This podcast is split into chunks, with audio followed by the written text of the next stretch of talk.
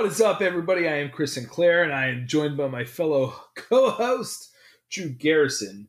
We are a couple of uh, self-proclaimed booze pundits with a lifetime of industry experience, reaching back to the day of washing dishes and cleaning pizza ovens, all the way to owning multiple businesses and selling some of the most exclusive brands in the world. Our goal is to walk you through today's most interesting alcohol industry headlines while sipping amazing drinks as we do it. Drew, what are we covering today, buddy? Well, man, we have uh, all kinds of fun stuff to go through. Of course, we're going to kick things off with what we're drinking and getting us all excited. Then we're going to get into the FDA finally talking gluten, one of our favorite topics, um, the lost sales that have happened with craft distillers across America, and a whiskey brand that is honoring female bootleggers.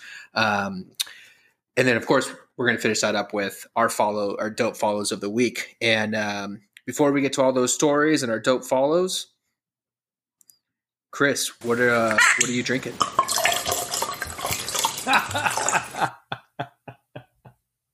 I am drinking Series Four of Respiro. It's a uh, uh, this great agave uh, uh, mezcal. I drink their Coyote. It is fucking lovely, and I just brought it into the store today, and I love it. It is earthy. Um, just like slightly fruity. It's got a tinge of smoke on it, but really, like the the the viscosity is so oily and silky. It's just it's wonderful.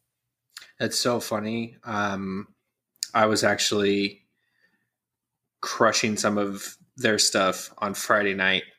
Um, and they just do they they really do do a great job. And it's a bunch of different producers that they've brought together in order to make their stuff. And um oh it's just super super tasty. And yeah, i'm it's, super it's, excited it's really, to hear that you have it. That's yeah amazing. it's really it's really good shit. And um, i'm i'm really excited about it. And it's um just goes to to you know increasing the the volume and the selection that we have at the shop. I'm i'm, I'm pretty excited about it you are getting to some alarming levels of agave uh, stuff. What what series did you say it was from? It was uh, series four. Oh, nice. Which one was it again? The Respiro. Oh no, no, uh, sorry, I have the sorry the the Coyote. Coyote. Okay, so the ones that I was drinking were the Series Four, but it was their Tepeztate Espadin blend, and then uh, the Arcanio and then just their single Tepeztate, which this was um, this was fun today. Speaking of Tepeztate, I was uh, doing the CRT certification course, which is the uh, regulatory council for tequila. And uh, what they do is they just ensure that people are are actually following the guidelines to produce tequila and honoring that appellation of origin. And part of it was put on by a major major tequila brand, and um, they had this really great guy who was talking about that brand and everything like that. And somebody had asked a question about agave growth and like how how long they grow and stuff like that, and when you can still harvest it. And he brought up, you know, oh yeah, there's some mezcals that are like 35, you know, to 45 years old before they harvest them. And then he said it was tepeztate, which is which is not true at all. and uh, to his credit, he did tell people that he doesn't really know that much about mezcal. So, um, so that was right. good. But then he did. He still said that though, and um, you know, it just it kind of goes into like that classic sales rep role of, oh, you read that note somewhere, and then you haven't really paid attention anymore, and you know that that's like not really true because we're starting to pay attention to the process. And, yeah. Um, but they're still kind of going around with that belief that like, oh yeah, that you know it's taking this long. It's like it takes a long time. It doesn't take that long of time. so no, I mean, Tepeztate, Tepeztate on the long end takes 25 years, but typically it's like between between what like 10 15 years. Well, especially now that they're starting to like semi cultivate it. Yeah. And they're actually able to like protect it from the elements and, and things like that. And again, it's it's one of those situations where for the longest time, you know, people like, well, how long has that been growing there? I, I don't know, maybe right. 17, 18 years, it all becomes irrelevant at that point. But now that they're paying attention, and again, it's it's the constantly growing growing world of of mezcal and agave, and you know, again, he did say, well, I mean, just just imagine growing up in an area where you're just you know wandering around roads, playing hide and seek in an area, you know, riding dirt bikes, uh, you know, whatever games that you play in an area, and then all of a sudden somebody comes around and goes, "Hey, tell me about this one plant that's like sitting right here that you used to hide behind when you were like eight years old." right, you know, like, right, like how old is that? And you're like, uh, fuck, I don't know, but I'm gonna chop it down and I'm gonna make some dope booze out of it. yeah. It's been there for 35 years, probably. Who knows? yeah, yeah, probably. Whatever, whatever it takes to sell, you know, your agave. But Right. Yeah, that was fun. Overall, really, really great uh, course though, and I did pass, so now I'm CRT certified. Um, that took long enough. it, yeah, um, but you're not allowed to talk about it, which is really funny. You're not allowed to talk about being CRT certified. Well, you're not allowed to put it on any official documents or anything. Like they make you sign a waiver that you can't like use it as a way to kind of promote yourself as like certified by the CRT. It's really So interesting. the, literally, the entire reason that you took this was that way you could, you know, add it to the end of your name, right. and then at the finish of it, you're not even allowed to do that. That's correct. Well, good for you. Yeah, um, but out of it, my favorite because there's a whole list of things and condi- terms and conditions that you agree to, and um, and one of them, which is like, I mean, I guess technically we would give them evidence right now, but it says never run down or denigrate the spirit of tequila or or issue any disparaging comments in regards to either tequila 100% agave or tequila. So I am no longer allowed to talk shit about tequilas. Okay, but he, so what does that mean though? Is that then they take away your certification that you're also not allowed to say that you have? I guess. Yeah. That's uh, that's that seems like a a failed a failed response. I I do like the situation of them like coming after me and being like you don't get to be certified anymore and then it's like why it's like cuz you think Cincoro sucks it's like I'd be like worth it Deal. Yeah. 100% in Uh, that's great. yeah so so I got that going for me which is nice yeah, it's fucking fantastic. Yeah. Yeah. So, but you know, despite all the the agave talk, that's not what I'm drinking at all. Um, I'm actually because it's it's been very hot here in the Sacramento area, but just doing a little gin and tonic, but a little spin on it, and using Mahón gin, which is the only um, gin that still has a DO right now, and three cents a gin tonic, which is a fun tonic from Greece that has a lot of different botanicals in it that you can only find in Greece and has this really interesting um, flavor profile. And the gin itself, I know, I know, Chris, that you're a big fan of it. Um, Correct. because it's delicious and it's uh, it's actually made from uh, from grape distillate and they're called like Parellada and which is which is used to make essentially the the champagne of Spain. But then the juniper berries that they use for the botanical infusion uh, are actually aged for two years, and um, you know this this obviously helps them like shrivel up and harden. But what they do is they have them sitting out on like these these deck areas in in harbor areas of Spain. So then salt part salt particles eventually settle on them and they impart like this little bit of like salinity onto the juniper berries, which then comes through on the gin after they do their infusion, which I thought That's is really which I fucking think is- yeah, it's just like a fun I had, thing. I had they- no idea about that. Yeah. So, um, so yeah, it's just Mahón gin. Again, it's it's the only gin that now has that still has a do, and it also comes in like a really fun bottle that has one of those. Um, uh, God, I don't even know what the term is for it, but it has the loop on it, so you can like put one finger in and then It's throw it over your shoulder. Oh, there it's you a go. jug handle. So it has a jug handle on it, and you can you can enjoy enjoy your gin. You know, as it sits on your shoulder, and you just pour it straight into your mouth. Um, if it's Mahón, I'm down. Um, yeah. So so that's what that's what uh that's what I'm sipping on.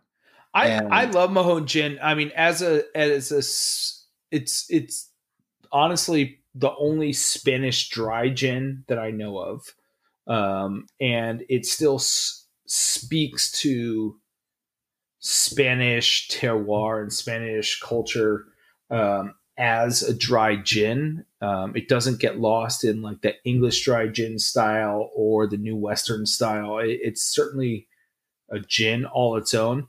And despite the fact that the importer talked shit to me about a uh, about a cocktail competition, I still like the brand. I think it's fucking lovely. Um, I think that he just needs to calm the fuck down and uh, realize that people people have uh, differences of opinions, but that won't stop me from enjoying Mahón gin. Yeah, that was a weird time for all of us Um, when that went down. Uh, and and again, it's like you know, spirits are always doing competitions within our industry, and um, I think I think you know a lot of them are are trying to get the most out of them. You know, obviously that's what you're trying to do with any of these things. And then I think the prize for that was like a trip to Spain. oh yeah, it was. I mean, it was a legit prize, ish.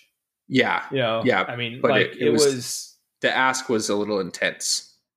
It was super intense, and the prize wasn't that well clarified.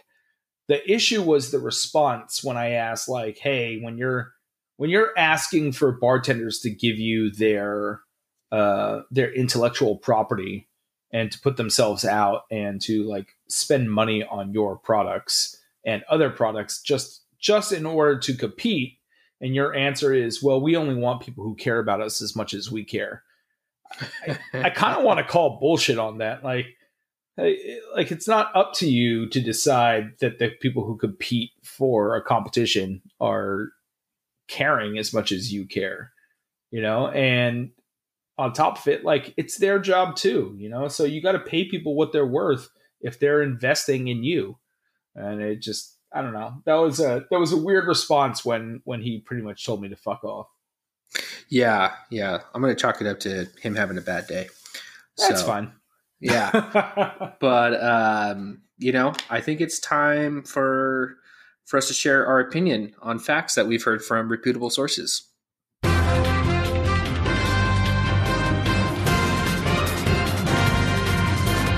Ah! god i love that song It was good. Uh, you kind of ruined for ruined it for me at the end. But um, so our our lead story tonight is talking about the FDA came out this past week and has now publicly stated that gluten does not survive in the distilling process, which changes their previous ruling that any alcohol product that was labeled gluten free had to have started and from start to finish have no gluten involved in it whatsoever. This is a huge development for the spirits world. We- For a long time, we have been clamoring and fighting for this gluten free trend to settle down because gluten does not survive the distillation process. And it's just really, really great to hear. So, Chris, when you saw this story, what were your thoughts? Oh my god, I was so grateful, but then at the same time, I knew that almost nobody would read it. I was I was so excited. Uh, legitimately, the only time I have ever been suspended from a job was getting into an argument with someone over gluten free shit and cider. It's so sad, but that sort of just seems correct for me. Um, I, as a glutard myself, um, uh, have have oftentimes questioned my guests at the bar about what their sensi- sensitivities and allergies actually are. The problem is that fucking nine out of ten times, people don't know what the fuck they're talking about. They don't know actually what affects their bodies. They don't know what it is that makes them feel ill. They just say, well, I am celiac. And then when they go and define celiac, it's 100% wrong. Like it is not what celiac actually is. Or you say, hey, like what what about these things have made you feel bad? And they just say, I don't know, I just had a thing one time. The issue is that being gluten intolerant and being celiac are two totally different things. Gluten intolerant, I, I equate more to being uh, lactose intolerant. Okay. So you can consume milk, but it's going to be really uncomfortable for you and sort of everybody else that's involved. And that's where I fall. Um, celiac, on the other hand, your entire system shuts down when you when you uh, when your uh, kidneys and liver cannot process either a, a an oil or a starch that enters into your system. On the other hand, you could also still be allergic to certain oils. So you could be allergic to a wheat oil, you could be allergic to a rye oil, you could be allergic to a barley oil all of these things come from the, the same plants that would essentially lead you into a gluten free lifestyle. But if you don't know exactly what it is that makes you feel like shit and you're not actively trying to figure it out, I have almost like I have zero respect for you. Mostly because you just I I don't know how to convince you to care about your own life. You know, like like if you don't already care about your own life and you don't already want to know these things that affect your life, then I, I don't know how to convince you. The issue is when I try to have a conversation with you so I can offer you something or educate you and and create an experience for you that is up to your satisfaction, but then you get mad at me for trying to figure out exactly what that is so way I don't like, you know, kill you or I don't know, have you shit your pants while you're sitting at my at my bar. I don't I don't really know what to do. Um, so having the FDA come out and and finally put you know draw the line in the sand and be like, okay, this is it. And it's not that gluten doesn't survive the distillation process. What it is is that gluten is an organic protein. So essentially, what happens when you're distilling is you're taking you're taking liquid and you're turning it into vapor right so you so you you have a volatile chemical process organic proteins do not go undergo the same volatile process they do not change chemical composition um, so it just remains a whole so it's like taking a rock putting it in the bottom of a still and then saying on the other end of the the distillate, oh, this has rock in it. you're like, well, not really. Like, there's no, like, the rock just sits at the bottom of this pot, doesn't go anywhere. It's legitimately the same thing with with gluten. The problem though is like on the on the on the tail end is is uh shitty shitty whiskey makers, shitty barrel makers they will sometimes like glue their barrels together with uh, with wheat proteins and mm-hmm. uh, which has gluten in it. So you could reintroduce your gluten that way. Um, there's a there's only one, but there is a uh, a caramel coloring that has gluten. That's a that's part of it. Um, so so you can introduce it that way. All of these are shitty versions, though, right? Like so so really you're just looking at like terrible versions of alcohol that hopefully our listeners would avoid anyway um, but you know just for posterity's sake we'll put it out there um, and I, I, do think it's important to point out that even with some of those people that are using some of these pastes and stuff like that that the studies that have been done on them like they're they're the amount is so minute that it would be very very difficult for them to cause a reaction. So yeah it's it's super minimal. So so that is something to point out like you know so we don't want to give people too many um you know too much ammunition there but you know i i, I definitely you know agree. I've never been suspended from a job or anything like that due to my feelings towards this but um, my my hope is that this will lead to a bigger conversation and um, and you're right. I think there's uh, largely like most things in our industry it will be ignored by the general public but if we can get things changed and you can call these people out and you know and, and actually my follow today called out the rock for throwing gluten free on the on the uh, bottle of Teremana tequila because it amazing. was just yeah, which is which is amazing and great, and I really appreciate that um, because it, it you know again these are when marketing people come up with this stuff, and I understand that it tests well and it's going to appeal to a certain person who you know believes they're gluten intolerant or or whatever, but um, it it fabricates issues within our industry that don't exist. And so when you sit here and you look at these situations, and you know, I had someone reach out to me when I posted about this story earlier in the week and kind of be like, well, I mean, and if you could have a situation where you can sell more bottles, like, and you're just changing your label, doesn't that make it better? and you know doesn't everyone just want to sell more stuff? Like why not just change your label? And i was like well why should this industry be dictated by marketing people and dishonest people as opposed to the legit ones? You know? And so when you have things like a non-issue get brought into a realm where it's like you have to address it and so the thing that i brought up to him because he's he's in financial management i was like that'd be like one of your competitors coming out and saying hey, we'll manage your money, but we're not going to bang your wife. It's just kind of like, whoa, whoa, whoa, what, what are we talking about here? like, so, yeah. so now as your competitor, do we have to address the banging of wives, or you know, I thought we just saw like that was. I mean, granted, it happens, but like, let's. We don't have to publicly state that we're not going to do that, right? It's like, no, no, no, you better say it, or I'm going to think that you're going to beg my wife while managing my money. You know, like that's like you've created this artificial problem that never existed before.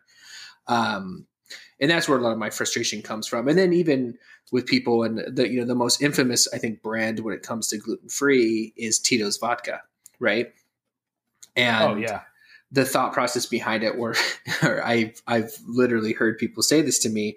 They're like, I like Tito's because it's gluten free. It doesn't give me a hangover. It's like wow. Okay. Yeah, those things don't equate in any yeah. way. Right. Well, I mean, again, this is this is the level of people that we're dealing with. But you know, what again, what I'm hoping is is that the FDA, with like taking these steps, then maybe there's an increased responsibility from the TTB, which manages all the labeling that happens in the United States. That they might have some different requirements coming out, or they might ask more questions, or maybe not approve someone putting gluten free on their bottle. Um, well, I mean, it, it require already to go through the. It's like the same as going through getting the organic certification like it, it requires a certain investment in order to have that put on your label. So it's it's not that you just put it on there and and ttb goes okay done. It's you have to go through certification. You have to get tested. You have to like it has to be scientifically proven. But the fact that they felt that it was necessary like you said to prove that no one is banging anyone's wife is just kind of silly because obviously that's not happening in this situation, right? Yeah. It's, yeah. Uh, it would be it would be like going to get a yogurt and your yogurt says like doesn't contain oak wood. Yeah. And you go, wait, other other yogurts have oak wood in it? Or of course poison. they don't. Yeah, I mean, like, you know, you go, yeah, you go and like, oh, I buy some milk, and my milk just says, "Hey, there's no poison in this milk." I'm like, am I looking at the rest of the milks, kind of being like, "What's up with you guys? Like, what's going right. on here?" Yeah, totally, absolutely. So it's just, yeah, it's, yeah, it's fabricating those issues, and you know, again, um, there was a lot of lot of celebration over the past few days with the FDA making this ruling. And again, you know, we're still going to have the same conversations and we're still going to have those people who tell us that, oh, I can't have this because it's made out of wheat and I'm gluten intolerant. But, you know, whatever. I mean, I look. I mean, really, what it comes down to is it. Again, people need to know about their own health. Yeah, there are people who are allergic to wheat who might think that they're allergic to gluten, but it doesn't have to do with the gluten; it has to do with the wheat. Wheat oils will uh, evaporate, so they will make their way through a distillation process. So, if you are allergic to wheat oils, then that's a t- completely legitimate thing to be concerned about. But you have to know that. You can't just chalk it up to being gluten intolerant because that doesn't count. It's an entirely different thing. So it's up to you, the consumer, to figure out what's fucking up your life. Don't put it on everybody else to just assume that they fucking know what the hell you're talking about. Right.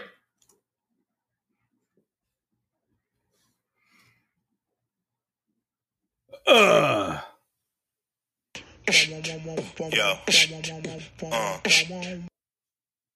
In our next story, and hopefully Chris pays attention to the chat so he hits our music cue a little bit quicker next time. Um, you know, COVID has had quite an impact on our industry, but one industry in particular that's been particularly uh, affected is what we consider our craft distillers in the United States. Uh, craft distilling is at an all-time high right now. It feels like you know every two weeks a new craft distillery was opening up. But after a new study was just done by the Distilled Spirits Council of America, it found that through the course of this year, uh, there's been a loss of 41% of overall sales, or roughly $700 million lost in revenue. And this is largely due to the fact that bars are closed, as well as um, distillery tasting rooms no longer being allowed to be open, and you know just in, in the restaurants closed as well. So with this kind of information and you know your affinity for craft distilleries, uh, Chris, what, what's kind of your reaction to it? Do you have any possible solutions for this? uh, I I don't know about solutions. I what really pops out to me about this um, it is m- my surprise at the reaction of like macro distillers and macro brewers. For a long time, we've watching watching the the marketplace. I'd say probably the last ten years. Um, we've we've seen large conglomerates or, or or larger brands sort of freak out over this new emergence of micro distilleries and micro breweries and micro wineries and micro coffee or fucking whatever it is that you got. Um, and for 41% drop in sales for micro for for you know craft distilleries to only equal what was the number? Seven, um, seven hundred million dollars. Seven hundred million dollars. I mean, seven. That's that's a lot of money. But when we're looking at brands like Tito's, and we're looking at brands like Bacardi, and we're looking at brands like Jack Daniels, it's a fucking drop in the bucket. Um, I mean, they will be individually hurt by that number, but spread across a bunch of macro brands like that like that's that's nothing.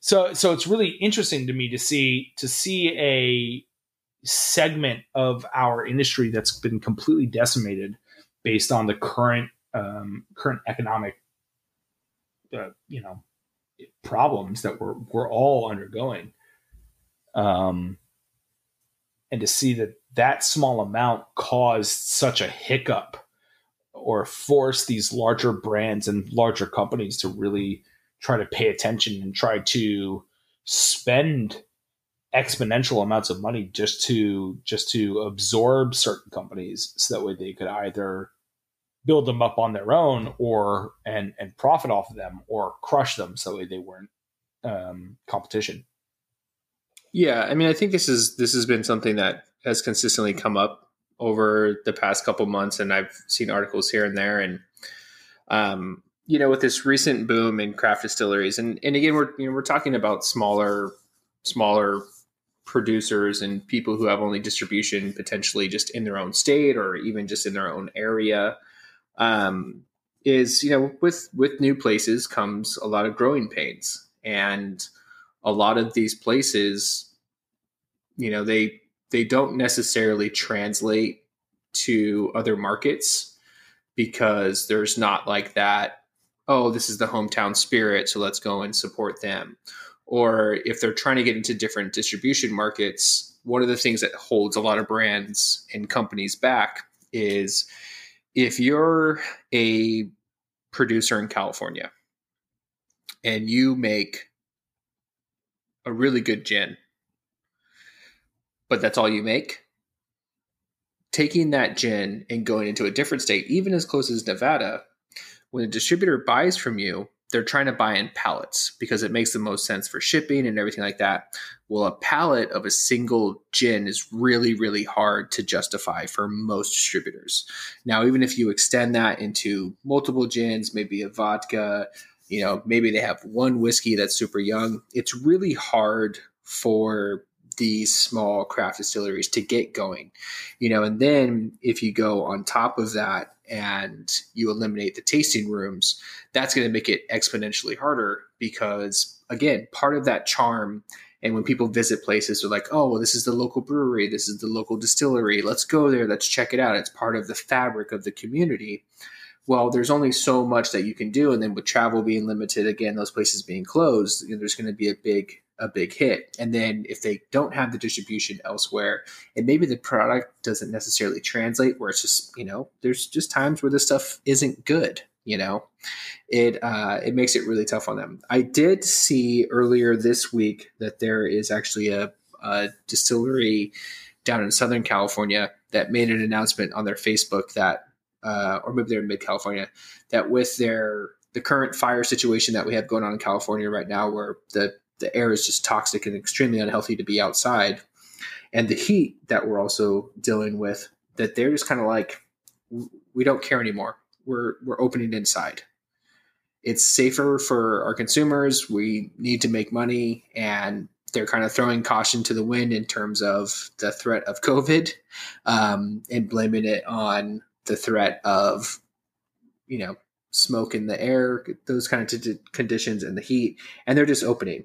And I and I not going to be surprised to see more and more industries do that just in general, but especially like these small producers who rely on having these tasting rooms and abilities to go into the place and see the setup. You know, and I, I just think we're just we're going to see a lot more of that coming up.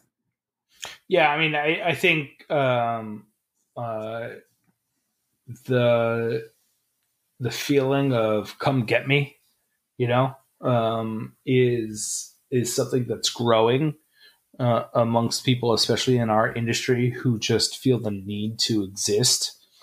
Um, I and my own my own personal feelings aside, I think it really just comes down to what uh, what their space looks like. You know, I mean, I think going back to my personal feelings, I think that if you if you make a statement like that, you should back it up with why it's a wise choice, other than just a "fuck you, come get me," because um, that just makes the "fuck you, come get me" just makes us all kind of look bad.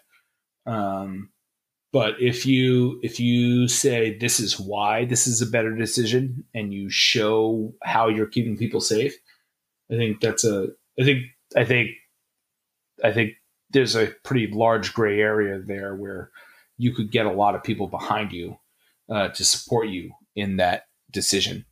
Yeah, and I mean there and there are things that you can do. Um, there's been a lot of states who have now approved the ability for these distilleries to sell directly from their distillery to to people. Now, that of course that varies in in every spot. Um, if you don't have that ability, you can always go to your local liquor store and be like, "Hey, can you can you pick up these guys to to sell their product?" Um, there's obviously all kinds of uh, more and more liquor stores are adding online capabilities. So there there are things that you can do that if you do want to see these places make it, you know, and you you know don't want to have them forcibly back back open and possibly put people's health at risk. Um, there there are things to do, but it's it, it's unfortunate in the sense that there's been so much growth within this industry, which you love to see, but and there's there's going to be good places that are not going to be able to survive it, and there's going to be bad places that are not going to be able to survive it. And when you're these small companies and you know these rules can come off as arbitrary and stuff, I mean you're seeing it. Like you said, it's it's a it's a drop in the bucket for somebody like a Tito's or, or any of these huge huge producers, but for these small guys, you know, and these these passion projects that they have, um, you know, it's it's tough right now. I mean, you're a small business owner, you totally get it. You know what this what this COVID has done to your business as well. Um, but you're still allowed to have people come in the door. Like these guys, right. Right. you know, girls are not. They can't even do that. So it's just a real. I, to be fair, if I was if I was allowed to move my business outside, I would do that because I think we would we would have a lot more success if we were allowed to do that. But yeah. we're not. So we we all live within the restrictions that we have. Yeah, totally. Yo. Uh. And in our final story, and a little bit more uplifting and kind of cool, um, we have this whiskey brand that is called uh, St. Liberty Whiskey, and it is partly owned by two women who actually used to be who started their careers with um, um, Puff Daddy and his ultra premium Ciroc. They went off to form their own company called it's a spirits advisory company investment company called Hands. And then they also became part owners in this again this whiskey called Saint Liberty, where their focus for the next uh, for the rest of the year is going to be on a uh, series where they highlight female bootleggers and what their influence was on the industry as we see it today and how they're just you know pretty much underrepresented in in our current uh, industry. This is an uh, article that you can actually find in forbes and we're going to obviously we're, we're talking about it we're touching on it but there's an entire interview with Erin Harris and uh, Dia Simms, who are these two women who run this company, and it's really cool. A lot of really good information. Um, and again, where you know you're one of the things that we've tried to do, at least on this podcast, is highlight different people and underrepresented people. And you know, we have a very minimal reach. Um, I think more people have heard of Forbes, so we definitely encourage you guys to check out this um, to check out this interview. It's but little, little um, boutique magazine there for this you. little boutique magazine. But you know, you can learn about uh, Bertie Brown, who is a black homesteader from Montana, known for her moonshine. Um, so, Chris, I sent this to you earlier. You read through it. What were your thoughts and, and feelings towards you know to this new venture that um, um, I'm gonna Dia I'm gonna, are doing? I'm gonna bare my soul here for for a moment. Oh, uh, thank God. Initially, when I read it, I was like, okay, well, you know, who cares? It feels like a publicity stunt. But then I had to check myself and I was like, well, you know what? Like maybe there's actually a legit story in here that is worth listening to and worth hearing about because honestly when you think the image that pops into your mind when you think of a bootlegger or you think of you know some backwoods distiller is like an old white dude with a fucking scraggly ass beard and a big ass hat and some shitty ass pants uh, but that's clearly not what the makeup of America has been. And it's I I think it's really important to reassert that fact because so many communities in this country have had their uh, their bootleggers, not even just in like in the foothills in Tennessee, but we're uh, like even here in Sacramento. Um, I personally know of of a house that was downtown that that's where it in a at that point in time was a, a pretty large Japanese community, and that's where people would go and get their their good brandy. Uh, because those were the people who made the dopest brandy around, and it was bootleg brandy, and it wasn't something that you just go buy from the store. You had to go, you had to go through there. So I think like developing these stories and really telling the history um, and why why this matters is kind of kind of cool. The other part about um, the interview that I really enjoyed was that they they called out the McBride sisters, which is a company that I really enjoy out of SoCal. Uh, it's two sisters. Uh, they uh, and I just learned this also through this interview was which is the sisters didn't grow up in the wine industry. They just they embraced it and marketed the hell out of their brands and created this amazing wine brand. And for sure, the the wine brand, like the wines that I consume from them, are not earth shattering in any stretch of the imagination, but they are marketed well and they are delicious and they certainly like get the job done. Like I would never kick any of their products out of bed that I've had so far. In fact, some of them are just fun, and especially in our uh, how do I say it in, in like our environment where everything is just so deep and heavy and then we're also in this like 100 degree weather and nobody gets to be outside like i just want something that's like easy and fun and makes me kind of f- just feel good to drink it. And everything about that brand is that. And so it was really fun for me to see see in the interview they called they called them out and said they were taking they were taking sort of a page out of their book which was really neat. And uh, I, I think that I'm excited to kind of see what these, uh, you know, what what what these ladies have to do, and and what the story is that they they're going to tell, and how it comes across in marketing, and, and more particularly in the juice, um, because marketing is one thing, but really it just comes down to what's in the bottle, right? Yeah, totally. I mean, and you know, like you said, they they started with. Uh, with Ciroc vodka, and they really built you know brand behind that. And you know, and I think it's easy to kind of scoff at something like that. It's like, oh, well, it was a celebrity vodka; it was probably going to succeed, but they really did. You know, I, I know a lot of people who kind of had that mindset. They're like, you know what, it's actually not that bad, and uh, you know, they came with a cool product. And I think through through stuff like this and recognizing, you know, where you've been and highlighting those stories, even if it is marketing, right? And if it's like appealing to a certain story that's that's very relevant right now, the story is still being told. And it's something that you weren't aware of before. And there's a lot of things where I wasn't, you know, aware of and I'm and I'm looking forward to to seeing what they come up with and highlighting more of these people because again, you know, at this point those stories need to be told. And whoever ends up being the source as long as it's legitimate, I think uh, I think it's great. Yo. Uh. You know who's dope? Them over there. All right, Chris, now it's time for one of our favorite segments, and that is our follows of the week. Um, I'm going to kick it off this week, and I'm going to start off with someone who I actually referenced earlier in the episode but didn't drop the name. And uh, he is on Instagram. And what you're going to go do is you're going to jump on there and you're going to look up Agave Johnny. And so it's going to be Johnny, J O N N Y.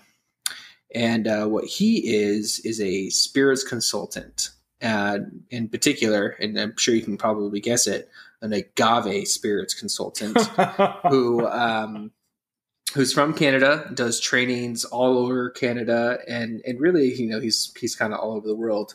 And um, what I love about him and anybody in a position like his is he doesn't limit himself to one brand or anything like that. He's really raising the entire category. So when you follow him, like you're you're seeing him talk about, you know, La Venenosa or Cascahuín or um, Fortaleza or you know the or Tequila Ocho like and he's talking about books he's talking about bartenders he's really building you know the entire category. I mean basically what this guy does is he just lives my dream life of you know having all these relationships and being so closely associated with uh, agave in general. And i just i i really appreciate people like this um, again earlier to reference the crt training that i did and the brand that that hosted it at, i always love to ask this question of people. And what i say is you know if you're not drinking your brand what are you drinking? And for the most part, people kind of give standard answers and stuff like that. But you know, today's example, it was like, oh well, I really enjoy Tahona tequilas, and so I try to I try to drink other Tahona tequilas, but I really think that our Tahona tequila is just it's right up there with it. It's just kind of like shut the f up, bro. Like I just I can't take you seriously anymore. But somebody like an agave Johnny, he's talking about everything. So then I take his opinion a lot more serious because I'm like, you know, he really does drink all this different stuff. And so I know that I can kind of be like, oh, he recommends this. This is kind of in this wheelhouse that I want to check out. Let's make it happen. So, um, so I, I just appreciate people like this in our industry because, you know, so many people are just shills for their own stuff. And anytime that you have people who are raising an entire category and celebrating an entire category on a professional level where they actually get paid to do it, not just some, you know, I'm a agave or a tequila connoisseur and stuff like that. Like, no, no, no, this this guy like legitimately enjoys it. So, so that's my follow this week. Chris, what, what's your follow? I, I get pretty annoyed, as you and I have both mentioned, with people who are unwilling to like make a stand uh, with what they like and what they don't like, and when it, the only thing that they like is their brand. I just I have zero respect for the words that are coming out of their mouth and and when they like tell me a thing honestly nine times out of ten i just shrug it off i'm like yeah okay i'll you know i'll ask somebody who i actually trust you know? Like if you if you inform me about a thing i'll go okay well i'll i'll ask so and so who will actually give me their opinion. Yeah. right? And Yeah. you and i both know these people who jump from brand to brand and they drink the kool-aid and that's fine. Like that's that's good for you and good for your job and good for the brand. But when it comes down to like folks like us which are obviously rare. Uh um it's annoying because i know you drink other shit. Just tell me something honestly right? Yeah. like you don't need to name a brand but tell me a thing that you don't like and tell me why you don't like it. Some aspect like you don't need to name names but just say i don't like this. Like why do you like tahona brands? What the fuck does that even mean when you're saying that about agave you know like you enjoy the fact that this shit is stone crushed? Like why? What- like as opposed to what? Like name something else that's not. Um, or give me a few other things that are you know and like and add context to the conversation. I i get really irritated about that. So i i already followed uh, uh your follow and i'm very excited about it um because i have a lot of respect for people who are just willing to actually say what they think and not be afraid of losing a sponsorship in the future. You know it's uh it's like those guys that i meet who are like well i don't want to i don't want to date this girl necessarily or go home with this girl because maybe the friend that she has in the future might might be my future wife. And honestly i just want to slap the shit out of them. And it's not just guys it's girls That's an oddly specific example. Oh, it's a very specific example, and it's exactly what it makes me think of, and it annoys the shit out of me. You know Um, who you are if you're listening. That's so funny. Uh, yeah, I, I, I'm with you, man. It's just, it's. I I know that I've, I've probably definitely closed some doors on on future opportunities for myself, but but honestly, those are doors that I'm totally okay with being closed. So Yeah, I mean, I, I mean, honestly, like you can you can be charismatic and you could be you could be diplomatic about it, and and but like add context to a conversation. Don't just say, "Well, this is our thing and this is what we do, so here's what I'm here for." Like, fuck you. Give me context and give me like a situational conversation. Don't just blow smoke up my ass and accept me to and expect me to just accept the fucking words that are coming out of your mouth. Yeah. Yeah. All right. So who who are we following for you this week? Uh, mine is is off in fucking left field. Uh, it is not booze related, even a little bit. But I got to tell you, in this time and age, and every time I come across their Instagram feed, and admittedly, their Instagram feed is sort of like a secondary thought from their TikTok, but I'm not on TikTok because I'm almost 40. Um, uh, uh, but their Instagram feed is MK Rasy Barbas. M K R A S Y B A R B A S. And Okay. it's a it's a couple that just does uh, like shuffle dance videos. And that's all they do. And they like they break them down, they show people how to do them, and it just makes me so happy. They're they're they're a Spanish couple. They're fucking in Spain somewhere, just fucking living their best life, doing dance videos in their apartment. And it's great. And it makes me so happy. And it's so silly. It's ridiculous. They come down to like 10, 15 second videos. Uh, and they're awesome. And if I was, I don't know, more enthusiastic, I might actually try to learn how to do those things because their videos show you how to do them. But really, the, it's just dope dancing in like 10, 15 second segments. And it's just like a nice pick me up in the day. That is so. Like, I'm I'm actually really disappointed that you don't try to do any of these dances as I'm watching. Yeah, we might we might have to. I might have to like find one that I could actually do, and then we we might put one out. Um, but you have to do one with me if that's the case. So okay. I'm not gonna I'm not gonna do it by myself. It's gonna be both of us. we can look awful together. I'm in. Down. Okay. Well, you know, those are some pretty dope follows. I think so as well.